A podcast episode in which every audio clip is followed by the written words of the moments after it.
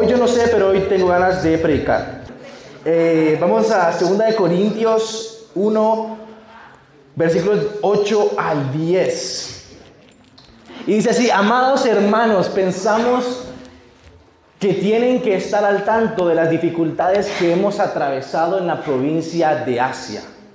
Fuimos oprimidos y agobiados más allá de nuestra capacidad de aguantar y hasta pensamos que no saldríamos con vida. Estas personas que, que están escribiendo esto, bueno, la persona que escribió esto fue Pablo, digan conmigo Pablo. Y Pablo estaba con una persona en un viaje en Asia, estaban en otro continente. Entonces ellos estaban escribiéndole esto a la iglesia de Corintios. Entonces por eso es de que es la segunda carta de Corintios. Y en el siguiente versículo dice, en el 9, dice, de hecho esperábamos morir, pero como resultado dejamos de confiar en nosotros mismos y aprendimos a confiar solo en Dios quien resucita a los muertos. Lo que ellos estaban pasando en este momento o en esta situación que ellos tenían acá era que ellos estaban siendo oprimidos de parte de otras personas en otro país, en otro continente, el cual ellos no pertenecían. ¿Ustedes alguna vez han visto algún programa donde, bueno, hay un programa que creo que se llama Presos en el extranjero? ¿Alguien lo ha visto? Que levante la mano. ¿Quién ha visto ese programa? Va, ese programa es bien masacre. ¿Por qué? Porque en ese programa ustedes miran cómo las otras personas que son de Estados Unidos, de Brasil eh, o, del, del continente en el que estamos, que es América, se van a otro país y de casualidad pasa más de algún percance y ellos terminan presos. Y lo que sucede es de que en otros países hay otras culturas, hay otras costumbres e inclusive muchas veces hay otras leyes que son completamente diferentes, lo cual hacen los castigos más drásticos. Entonces lo que sucede es de que los castigos de otros países son más fuertes a veces que los que nosotros tenemos aquí.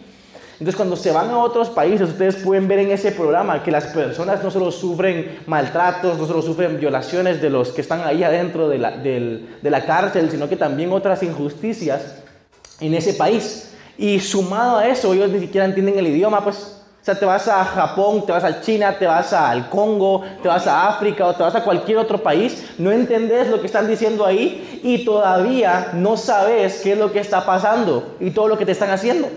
Entonces, aquí estaban estas dos personas en otro país, en otro continente, en un lugar lejos de donde ellos llamaban casa. Ellos estaban lejos de casa y estaban siendo oprimidos y ellos estaban pasando dificultades y por eso dice acá, esperábamos morir. Pero como resultado dejamos de confiar en nosotros mismos y aprendimos a confiar solo en Dios, quien resucita a los muertos. Entonces hoy quiero que podamos eh, creo que hay otro, otro, otro versículo, ¿verdad? Dale el siguiente.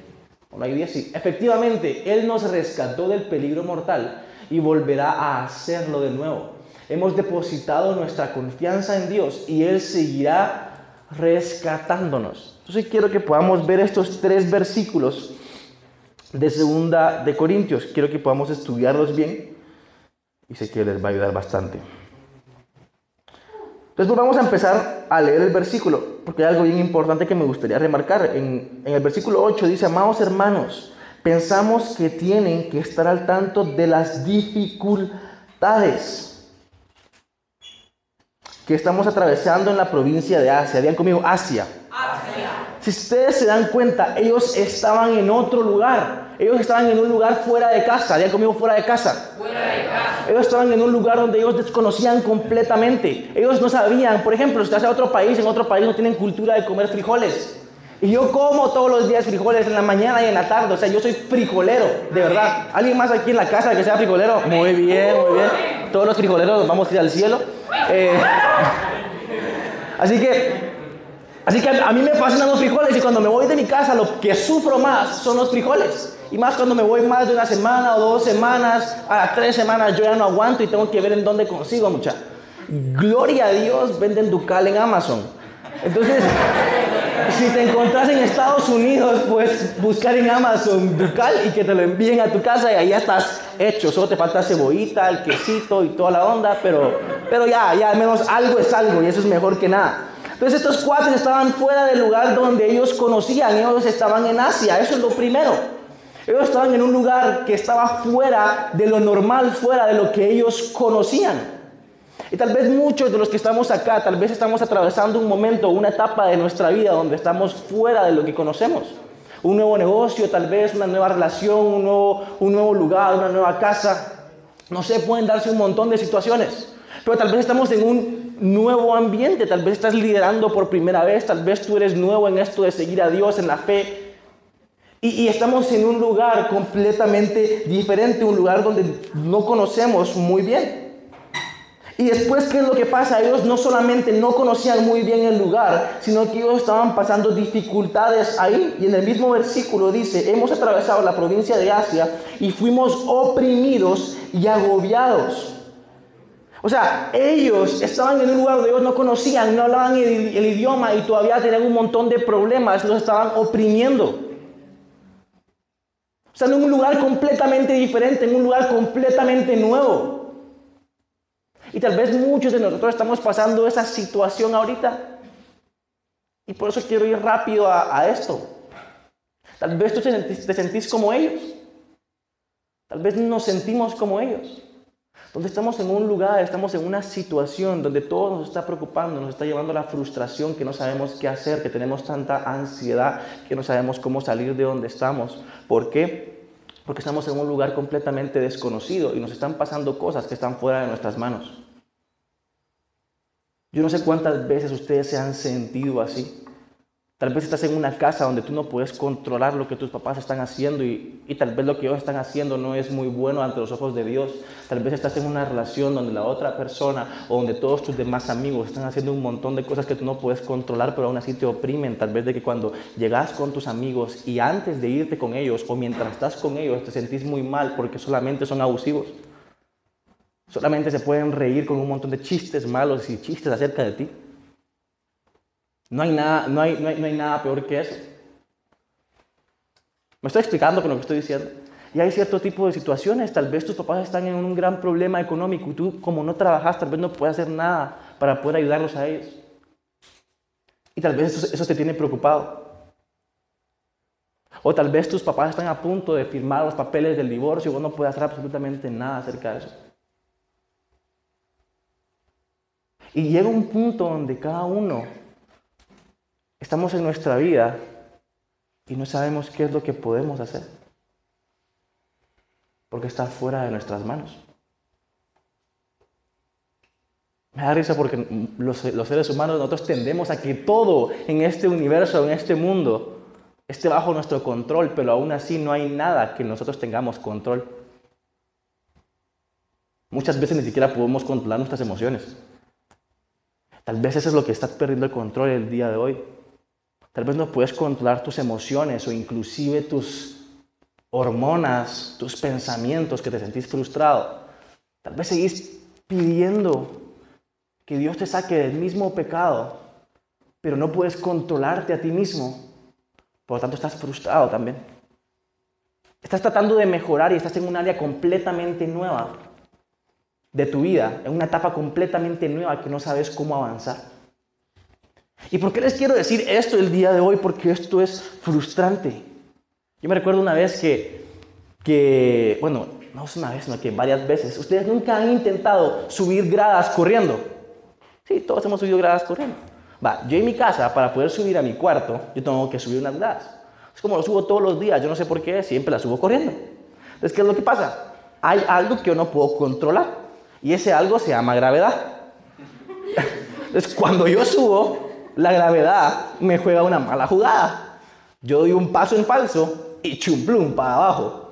Literal, siempre. Pero yo no puedo controlar la gravedad. Tú tampoco puedes controlar la gravedad. Hay muchas cosas en este mundo que nosotros no podemos controlar y no vamos a llegar a controlar. ¿Me estoy explicando? Nadie puede controlar la gravedad acá. O sea, te tiras de un edificio y obviamente te vas a ir para abajo. Todo lo que sube tiene que bajar. A lo que voy con esto, a lo que voy con esto es de que cuando ocurren o hay fuerzas externas a nosotros, nosotros nos sentimos frustrados y ansiosos porque no podemos controlarlo. Y hay muchas veces que empezamos inclusive a culpar a Dios. Si ustedes se dan cuenta, aquí estaban estos, chavitos, estaban bien grandes. Aquí estaban estos cuates en otro lugar, en Asia y les estaba pasando algo malo, estaban pasando dificultades en un lugar donde ellos no conocían, no tenían conocimiento de. ¿Por qué? Porque ellos fueron a hacer lo que Dios les pidió que, hicieran. Ellos estaban llevando el mensaje de Jesús, haciendo lo que hoy estoy haciendo yo aquí ahorita, hablándoles mensaje, un mensaje de parte de Dios a cada uno de ustedes. Y aún así estaban pasando dificultades. ¿Qué es lo que quiero decir con esto? Hay veces, hay momentos donde nos empiezan a pasar cosas completamente difíciles y pensamos que es culpa de Dios. Cuando no es así. Y ahorita, y ahorita van a ver. Entonces, fue tanta la opresión que ellos tenían, demasiada la opresión que ellos tenían, que en el versículo, no sé si me lo pueden poner en las pantallas, el versículo 8, decía, fuimos oprimidos y agobiados más allá de nuestra capacidad de aguantar. ¿Nunca han estado así? ¿Están cansados de algo, de lo mismo que ustedes dicen, ya no aguanto? Están cansados inclusive, te aseguro que aquí hay personas que han estado intentando superar un pecado y no, ni siquiera se aguantan a sí mismos porque no pueden. Hay personas acá también de que están intentando y han estado orando para que sus familiares o demás personas puedan llegar a los pies de Jesús, pero no han venido todavía. Hay un montón de personas acá que tal vez tienen un montón de dificultades, un montón de cosas y están siguiendo a Dios y no salen de ahí ustedes dicen, ya no aguanto más. ¿Por qué a mí? Yo no estoy haciendo nada malo. Yo estoy intentando, estoy dando lo mejor de mí. Y aún así nuestra frustración, nuestra ansiedad viene porque nosotros no podemos controlar lo que está pasando a nuestro alrededor. Pero nuestro interior se encuentra en una guerra porque en nuestro exterior.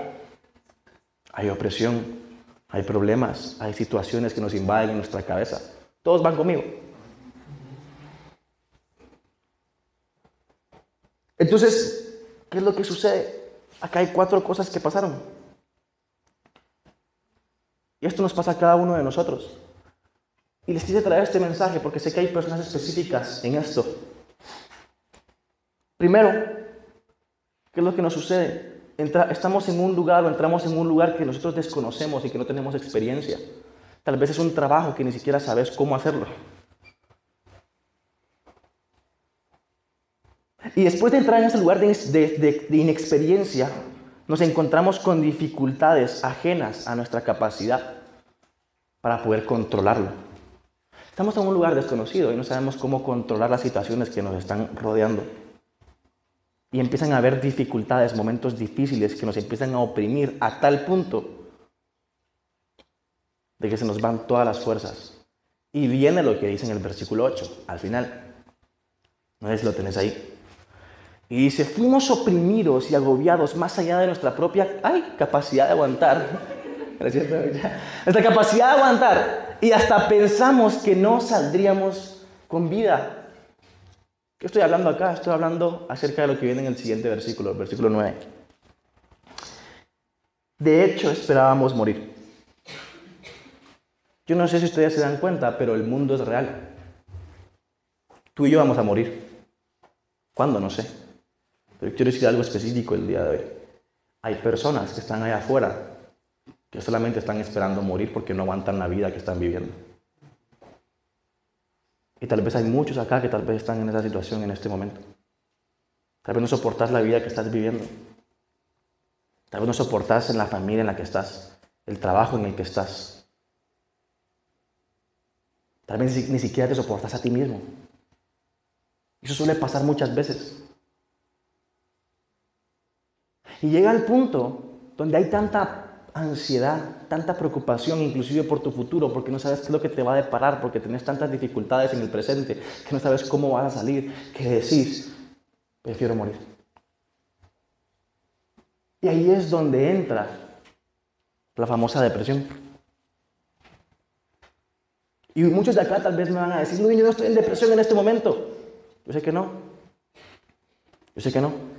Pero vivimos en un mundo, y por eso les quiero dar este mensaje, Vivimos en un mundo donde tal vez ahorita, bueno, lo voy a decir así, vivimos en un mundo donde casi toda la gente, no toda pues, pero una buena cantidad de la gente está en depresión.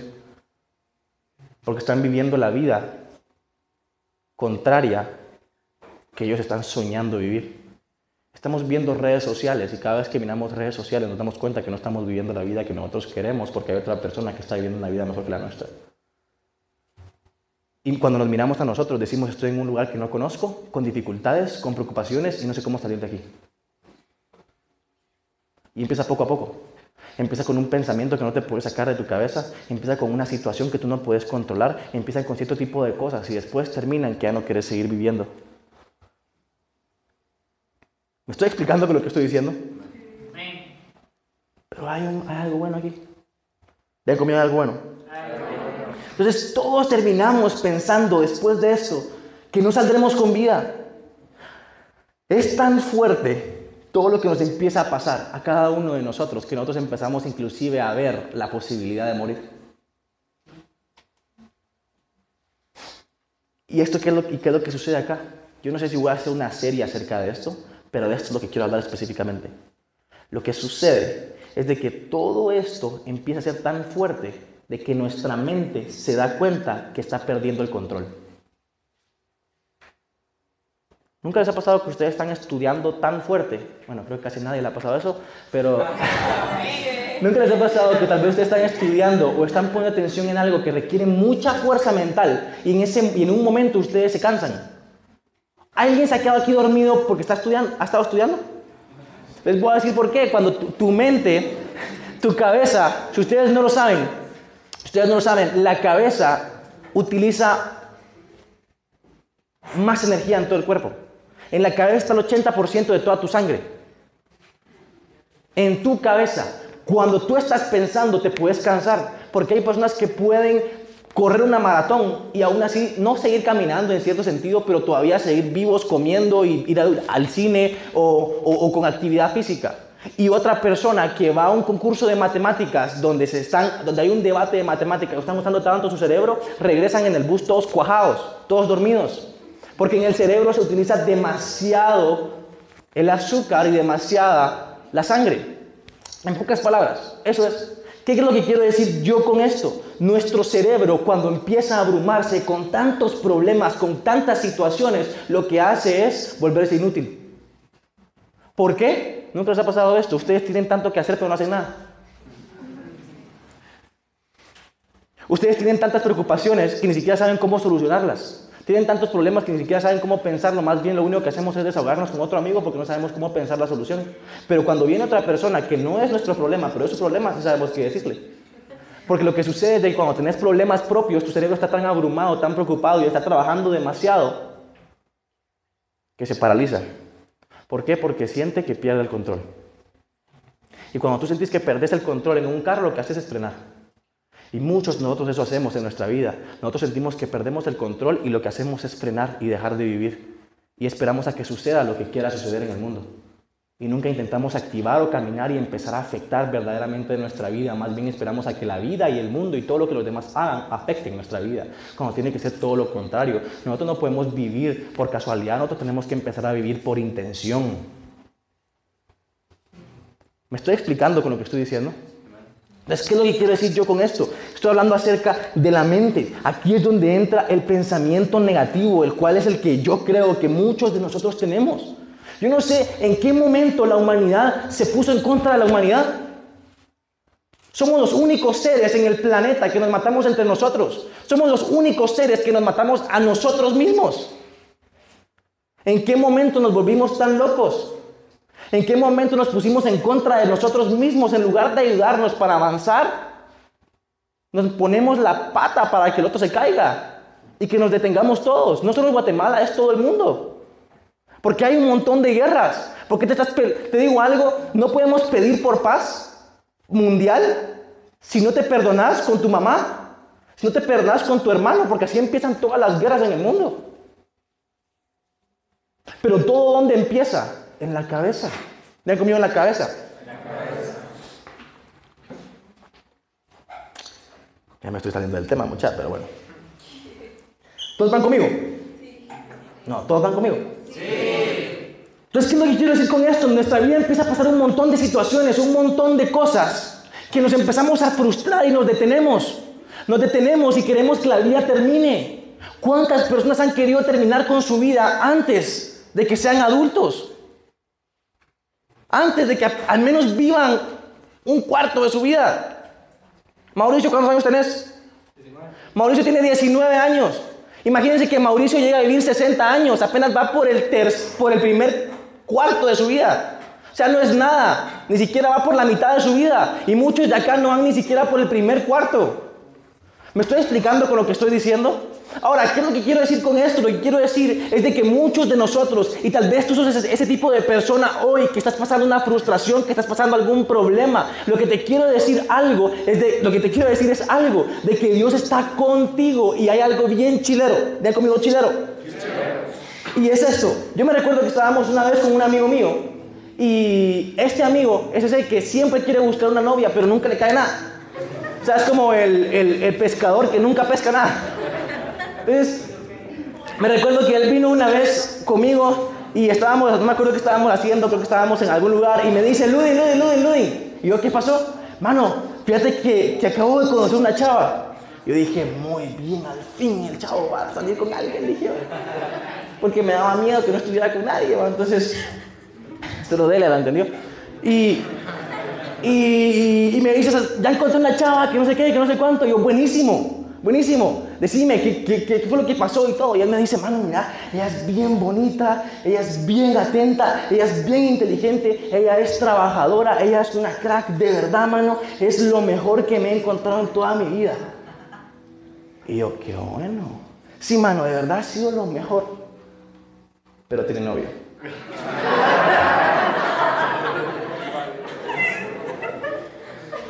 Yo como, brother, ¿sabes qué? Todo lo que me dijiste, borrémoslo, sigamos comiendo los taquitos de pastor que estábamos comiendo y orémosle a Dios para que encontres a la sierva idónea.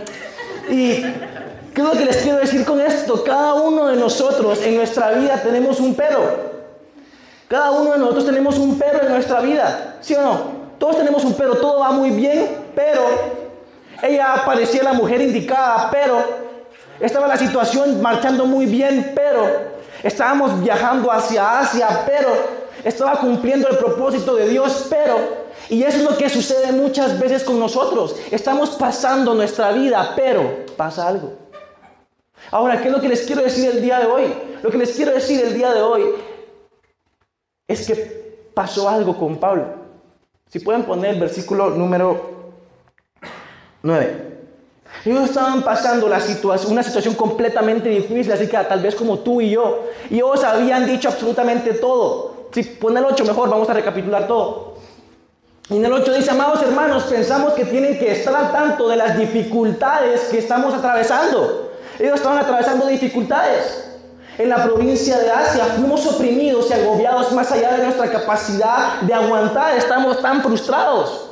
Estamos cansados de ver la misma onda. Cada rato estamos cansados de ver lo mismo. Siempre en Guate estoy cansado de ver siempre lo mismo en mi familia, siempre lo mismo con mis actitudes, siempre lo mismo en mi colegio. Estoy cansado. Y esto va más allá de nuestra capacidad de aguantar y hasta pensamos que no saldríamos con vida. El siguiente dice, de hecho esperábamos morir. Pero como resultado, vean conmigo, pero, más fuerte, pero y este es el pero de Dios. Dios también tiene un pero. Pero el Dios, el pero de Dios no es malo. Y dice, pero como resultado dejamos de confiar en nosotros mismos y aprendimos a confiar solo en Dios, quien resucita a los muertos. ¿Se dieron cuenta del cambio? Ellos, ¿por qué estaban en esa situación? Porque ellos estaban tratando de controlar algo que ellos no podían controlar. Y ellos se dieron cuenta que la solución para eso es dejar de confiar en sí mismos, dejar de intentar controlar lo que ellos estaban intentando controlar y dejarle a Dios todo, confiar en Él y dejar que Él haga lo que tiene que hacer. Pero, ven conmigo, pero. El pero de Dios, el pero de Dios siempre nos va a levantar. Pero ¿cuál es el pero de Dios? Ojo a esto. Yo esto sí lo quiero enseñar muy bien. Todos nosotros muchas veces esperamos a que Dios haga algo, pero nosotros no hacemos nada. Quieres que te vaya muy bien en tu vida y le pedís a, a Dios que te ayude para avanzar, para continuar, para ser mejor, para marcar una diferencia donde sea que tú estés, pero no haces nada. Ese es el pero humano. Ahora, si tú estás pidiendo, lo que dice Dios es esto, estás pidiendo marcar una diferencia, si quieres ser completamente diferente, si quieres hacer las cosas muy bien, si quieres cambiar, si quieres salir de donde estás y mejorar. Y me estás orando, me estás pidiendo, pero confía en mí, obedece a mí. Este es el pero de Dios. Ellos dijeron, aprendí a confiar en Dios. ¿Qué es confianza en Dios? Confianza en Dios no es solamente venir a una reunión. No solamente que cuando salga la conversación en la universidad, en el trabajo, en el colegio, de que si crees en Dios o no crees en Dios, digas sí. Confiar en Dios es obedecer todo lo que Él diga, a pesar que el mundo vaya en contra. Yo no sé si ustedes se dan cuenta, pero estaban encarcelados, ellos estaban pasando dificultades. A pesar de las dificultades, ellos decidieron confiar en Dios. Y les tengo un ejemplo acerca de esto. Y el ejemplo es Pedro. ¿Alguien se recuerda aquí cuando Jesús caminó sobre el agua? ¿Quiénes se recuerdan? Ah, o sea que todos vivieron en esa época, lo vieron y se recuerdan. Jesús, cuando Jesús estaba caminando sobre el agua, y esto, y esto es bien impactante para mi vida, cuando Jesús estaba caminando sobre el agua, ¿qué es lo que sucede? Viene Pedro. Y cuando viene Pedro, le dice, hey, si tú eres Jesús, dime que salga y que camine sobre el agua. Y viene Jesús y le dice, sí, soy yo, vení. Y viene Pedro y Pedro confía en la palabra que dice Jesús. Y lo que hace es, porque él confía, él obedece y sale. Ojo a esto, quiero que ustedes miren esto, porque en la historia que nosotros leemos ahí, se relata que ellos estaban en una tormenta. Pero yo creo que esto no lo dice la Biblia. Si ustedes se dan cuenta, las tormentas en un mar abierto son demasiado fuertes. Y en la Biblia, en una versión, dice que ellos estaban intentando luchar por su vida. Ellos estaban arriesgando su vida.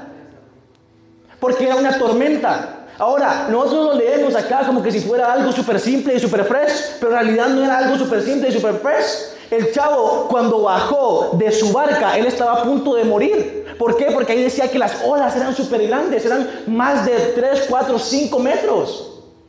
Y los vientos eran fuertes. Y todavía había lluvia que no te dejaba ver.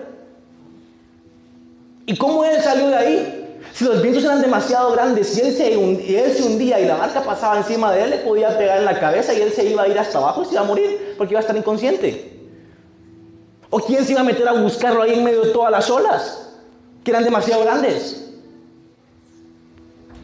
¿Qué es lo que quiero decir con esto? Cuando tú confías en Dios, no importa cómo vayan las olas de las tendencias, tú obedeces lo que Él te dice. Y si Él te dice salir de la barca, no importa que todas las demás personas se queden adentro, tú salís. Eso es confiar en Dios. Si Dios te dice, a pesar que hayan dificultades, yo quiero que hagas esto, esto, esto. Y tú lo haces. Si todas las demás personas están tomando, están fumando, están diciendo malas palabras, tú haces todo lo contrario porque es lo que Dios quiere que tú hagas.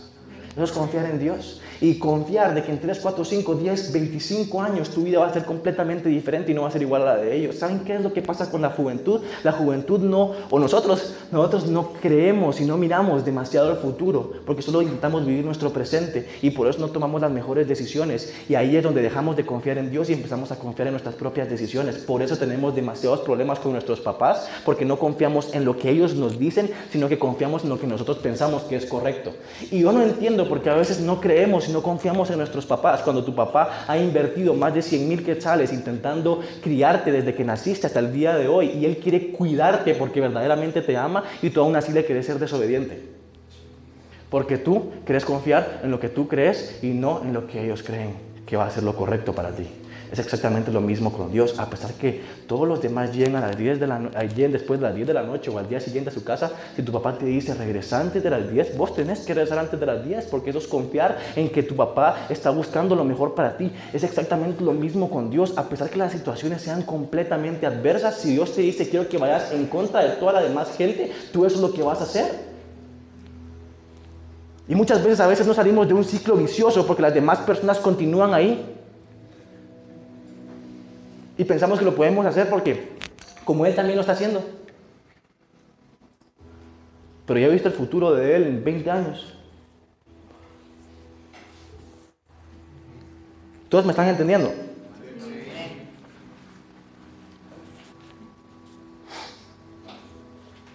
Entonces, viene Pedro. Y este es el, y este es el, el pero del mundo, el pero de nosotros. Viene Pedro y sale del agua. Y esto es lo que les quiero enseñar el día de hoy, y esto es lo que me logren entender. Pedro se empezó a enfocar en Jesús y se desenfocó de todo lo que estaba pasando en su alrededor. Empezó a enfocarse en la solución y se desenfocó del problema. Empezó a ver al médico y dejó de ver la enfermedad. Empezó a ver a Jesús y dejó de ver la tormenta. En ese versículo, no tienen el versículo de Mateo, donde relata la historia. Entonces Pedro lo llamó, Señor, si realmente eres tú, ordéname que vaya hacia ti caminando sobre el agua. Sí, ven, le dijo Jesús. Entonces Pedro se bajó por el costado de la barca y caminó sobre el agua hacia Jesús. Pero cuando vio el fuente viento, cuando se desenfocó de Jesús, cuando dejó de ver la solución y empezó a ver el problema, cuando dejó de pedirle a Dios, cuando empezó a actuar como todo el mundo actuaba, se aterrorizó y comenzó a hundirse. Cuando miramos para donde nosotros queremos y no para donde Dios quiere, nos hundimos. Yo no entiendo por qué Pedro perdió el enfoque. A veces me da demasiada risa como los seres humanos intentando ver el problema y el problema y el problema y el problema queremos que se solucione. Nunca han visto, nunca han visto esto. Por ejemplo, en Guatemala hay un gran tráfico toda la vida. Y lo que me cae mal es cuando en las, en las carreteras, como de aquí, de aquí de Antiguo Guatemala hacia la capital, hay un gran tráfico. Es que no es la acumulación de tantos carros, sino que es un accidente. Pero no solamente el accidente, sino todos los chutes que lo quieren ver. O sea, el hecho con que pases a 10 kilómetros por hora y que mires si hay alguien herido, porque eso es un gran preocupón, y quieres orarle a Dios para que algo suceda, para que, no sé, eso no va a hacer que el accidente se retroceda o que la persona se mejore. Continúa mejor, porque puedes causar otro accidente. ¿Qué es lo que quiero decir yo con esto? Los seres humanos somos muy clásicos, somos, ¿cómo decirlo? Estamos muy acostumbrados a intentar ver el problema y querer que se solucione, solo con verlo. Pero no es así. El problema no se soluciona viéndolo. ¿Y qué fue lo que hizo Pedro? Ver el problema. Yo no entiendo cómo Pedro hizo para salir del agua y caminar en un lugar donde no se podía caminar. Él no controlaba el agua, él no controlaba los vientos, él no controlaba la lluvia. Y aún así, porque él confió en el que creó todo lo demás, él pudo caminar ahí. Cuando él empezó a confiar en la creación y dejó de confiar en el creador, él se hundió. Cuando él empezó a ver el problema, cuando él empezó a ver la situación, ¿todos van conmigo? Muy bien. Ahora, quiero que podamos ver el versículo 21, 31, perdón. Ya terminamos. Y en el versículo 31 dice, de inmediato Jesús extendió la mano y lo agarró. Vean conmigo, de inmediato. De inmediato. Esto es lo que a mí me asombra un montón. Jesús vino de inmediato y le agarró la mano a, a Pedro. Ahora, esto es bien, bien importante. Porque yo sé que muchos de acá estamos pasando mal de alguna situación, sea quien seas. Me parece algo que he visto en el, en el, como que en la humanidad, que en cierto punto me da risa y en cierto punto me decepciona. Muchos seres humanos pensamos que estamos exentos al mundo exterior, cuando no es así. Y muchos, ¿nunca han visto la mara que piensa que ellos no tienen problemas. Que no hay situaciones. O sea, como que si ellos salen cuando está lloviendo y no se mojan. A veces no entiendo por qué los seres humanos somos así.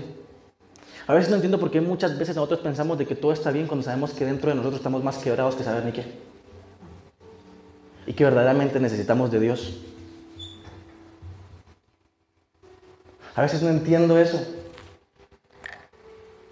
A veces no entiendo por qué nosotros no nos damos cuenta que estamos en un lugar, en un universo muy volátil, en una humanidad donde, como les dije al principio, todos nos estamos matando entre nosotros, que no nos damos cuenta que en cualquier momento cualquiera puede hundirse, porque nadie puede controlar lo que está pasando. Los de Venezuela, ellos no controlaron eso. Y muchos acá no están controlando lo, lo malo que les está pasando, pero aún así les está pasando. Y ahora quiero decirles algo. Jesús llamó a Pedro. Jesús no quería que se cayera. Jesús no quiere que tú cometas errores. Jesús no quiere que tú te hundas. Jesús no quiere que tú falles. Pero aún así lo hacemos. Aún así Pedro se cayó. Pero Jesús lo levantó. ¿Qué quiero decir con esto? Y quiero que tengan bien en claro esto. Yo, esto, yo esta prédica la quería hacer más una enseñanza. Jesús no puede evitar que tú y yo nos caigamos. Pero Él sí puede provocar que tú y yo nos levantemos. Si tú te caíste no fue culpa de Dios. Fue porque te intentaste llevar o dejarte llevar por el mundo que literalmente te está absorbiendo y matando. Pero a pesar que nosotros nos dejamos llevar por eso, Jesús siempre está para levantarnos cuando nos caemos. Entonces esto me deja con algo que les quiero decir. No importa quién seas, no importa en qué etapa de tu vida donde tú te encontres, no importa si te caíste una vez, dos, tres o cuatro veces, o más de mil veces, siempre hay un pero de parte de Dios. Siempre hay un pero de parte de Dios. Y ese pero es, aunque te caíste, yo te levanto. Aunque cometiste un error, yo te perdono. Aunque las cosas van en, tu contra, yo te voy a levantar para que tú puedas romper eso que está tratando de detenerte. Porque el pero de Dios es más fuerte que cualquier fuerza de la naturaleza. Y si a ti te habían dicho que tú no vas a tener éxito en tu vida,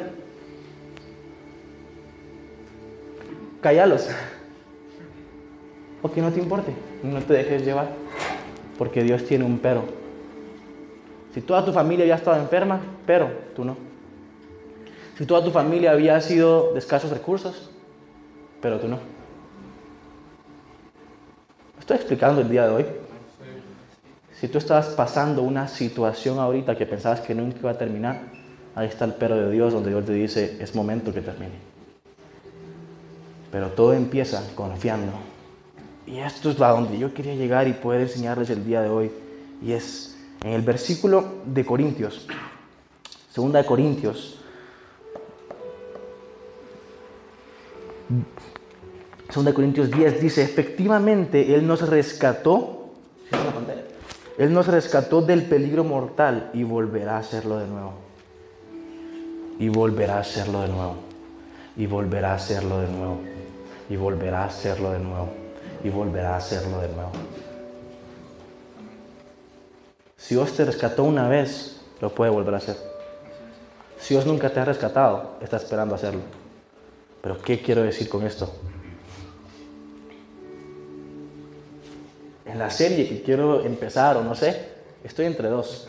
La primera son pensamientos y la segunda son, le quiero poner esenciales. ¿Por qué? Porque en los, pensamientos que nosotros tenemos hay muchas cosas que suceden y, hay cosas que a veces nosotros no podemos captar de parte de Dios por lo que pensamos.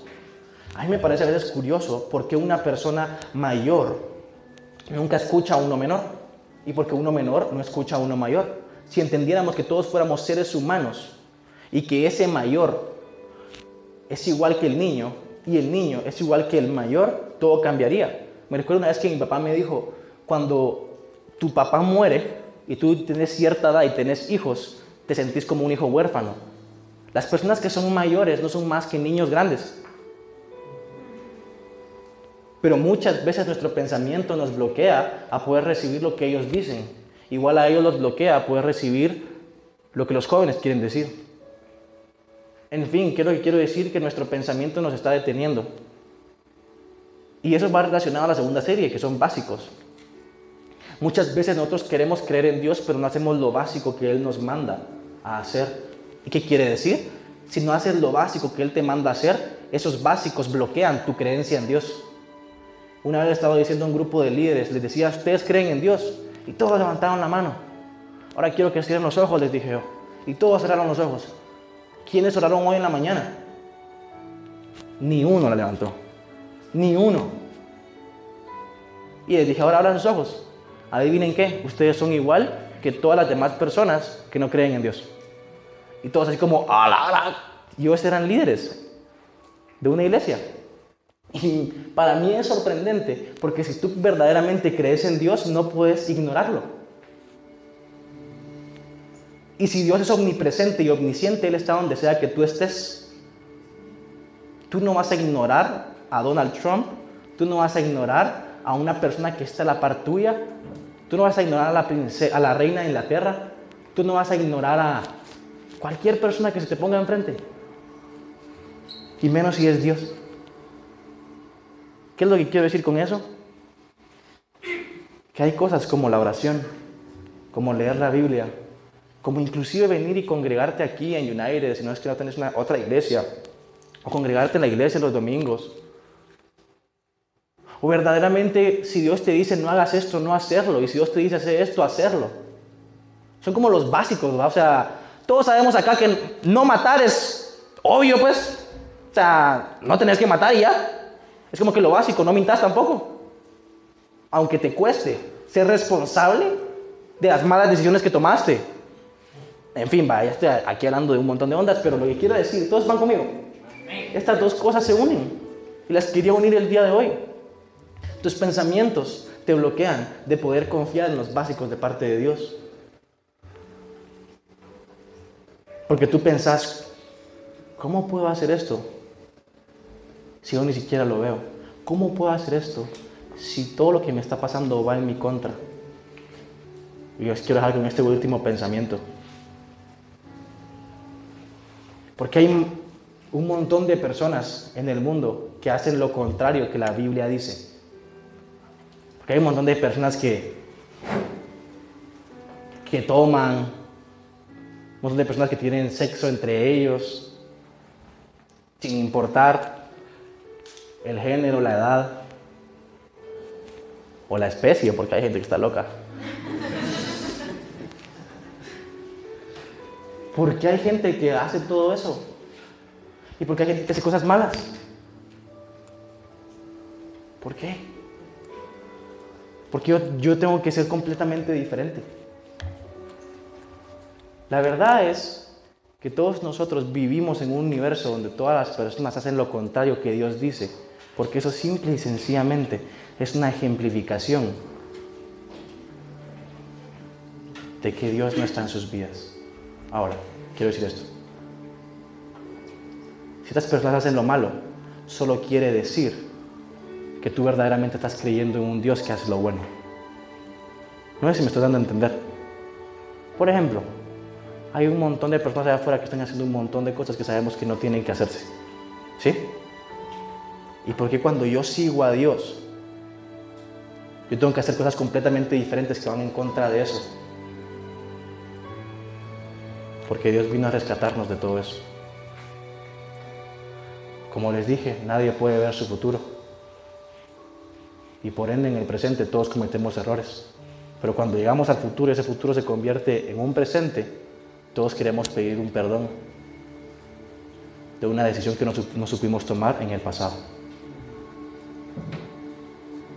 Todo el mal que está allá afuera, simple y sencillamente, te está diciendo que estamos en un mundo que desesperadamente necesita de Dios. Y yo no sé, pero no hay nada mejor que estar con Dios. Ahora, ¿por qué te detenes a hacer lo correcto? Debería ser sencillo y debería ser un fluir. ¿Saben? Me he dado cuenta que los seres humanos podríamos ser mejores si no pensáramos. Si éramos como los animales. Cada animal es lo que tiene que hacer. ¿Sí o no? Solo los humanos somos meros locos. Y no hacemos lo que tenemos que hacer, solo hacemos lo que queremos. Y porque queremos hacer lo que queremos, intentamos controlar el mundo en el que vivimos, estamos como estamos. La única forma en la cual el mundo puede empezar a ser completamente natural y lleno de amor es cuando nosotros dejamos que Dios viva dentro de nosotros, porque si Dios creó el universo y toda la naturaleza que existe y nosotros respetamos esa naturaleza y todo lo que hay en ella, el mundo pudiera ser mejor. ¿Me estoy explicando con lo que estoy diciendo? ¿Qué quiero decir con todo esto? No trates de controlar lo que no puedes controlar. Y deja que Dios controle lo que Él mismo creó. Si todos pueden ahí inclinar su cabeza. Estamos en un mundo quebrantado. Estamos en un mundo que desesperadamente necesita de Dios.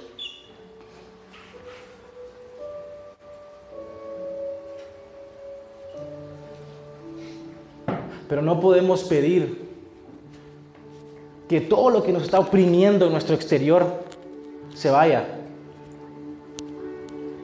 A menos que nuestro interior mejore. No podemos pedir paz mundial si nuestro interior está en guerra.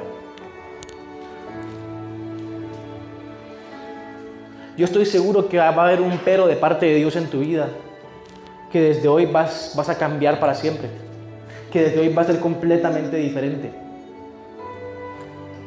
Hoy lo único que espero es que sepas que Dios tiene el control de tu vida. Y si hoy decís, Ludin, yo quiero seguir a Dios. Si hoy decís, yo le quiero dar este control a Dios, porque me siento oprimido, me siento frustrado, no sé cómo salir de donde yo estoy el día de hoy quiero que hagas una sencilla oración para que Jesús pueda ir contigo para siempre y por siempre. Y es Jesús, te entrego mi vida. Ahí donde estás, solo decirle Jesús, te entrego mi vida.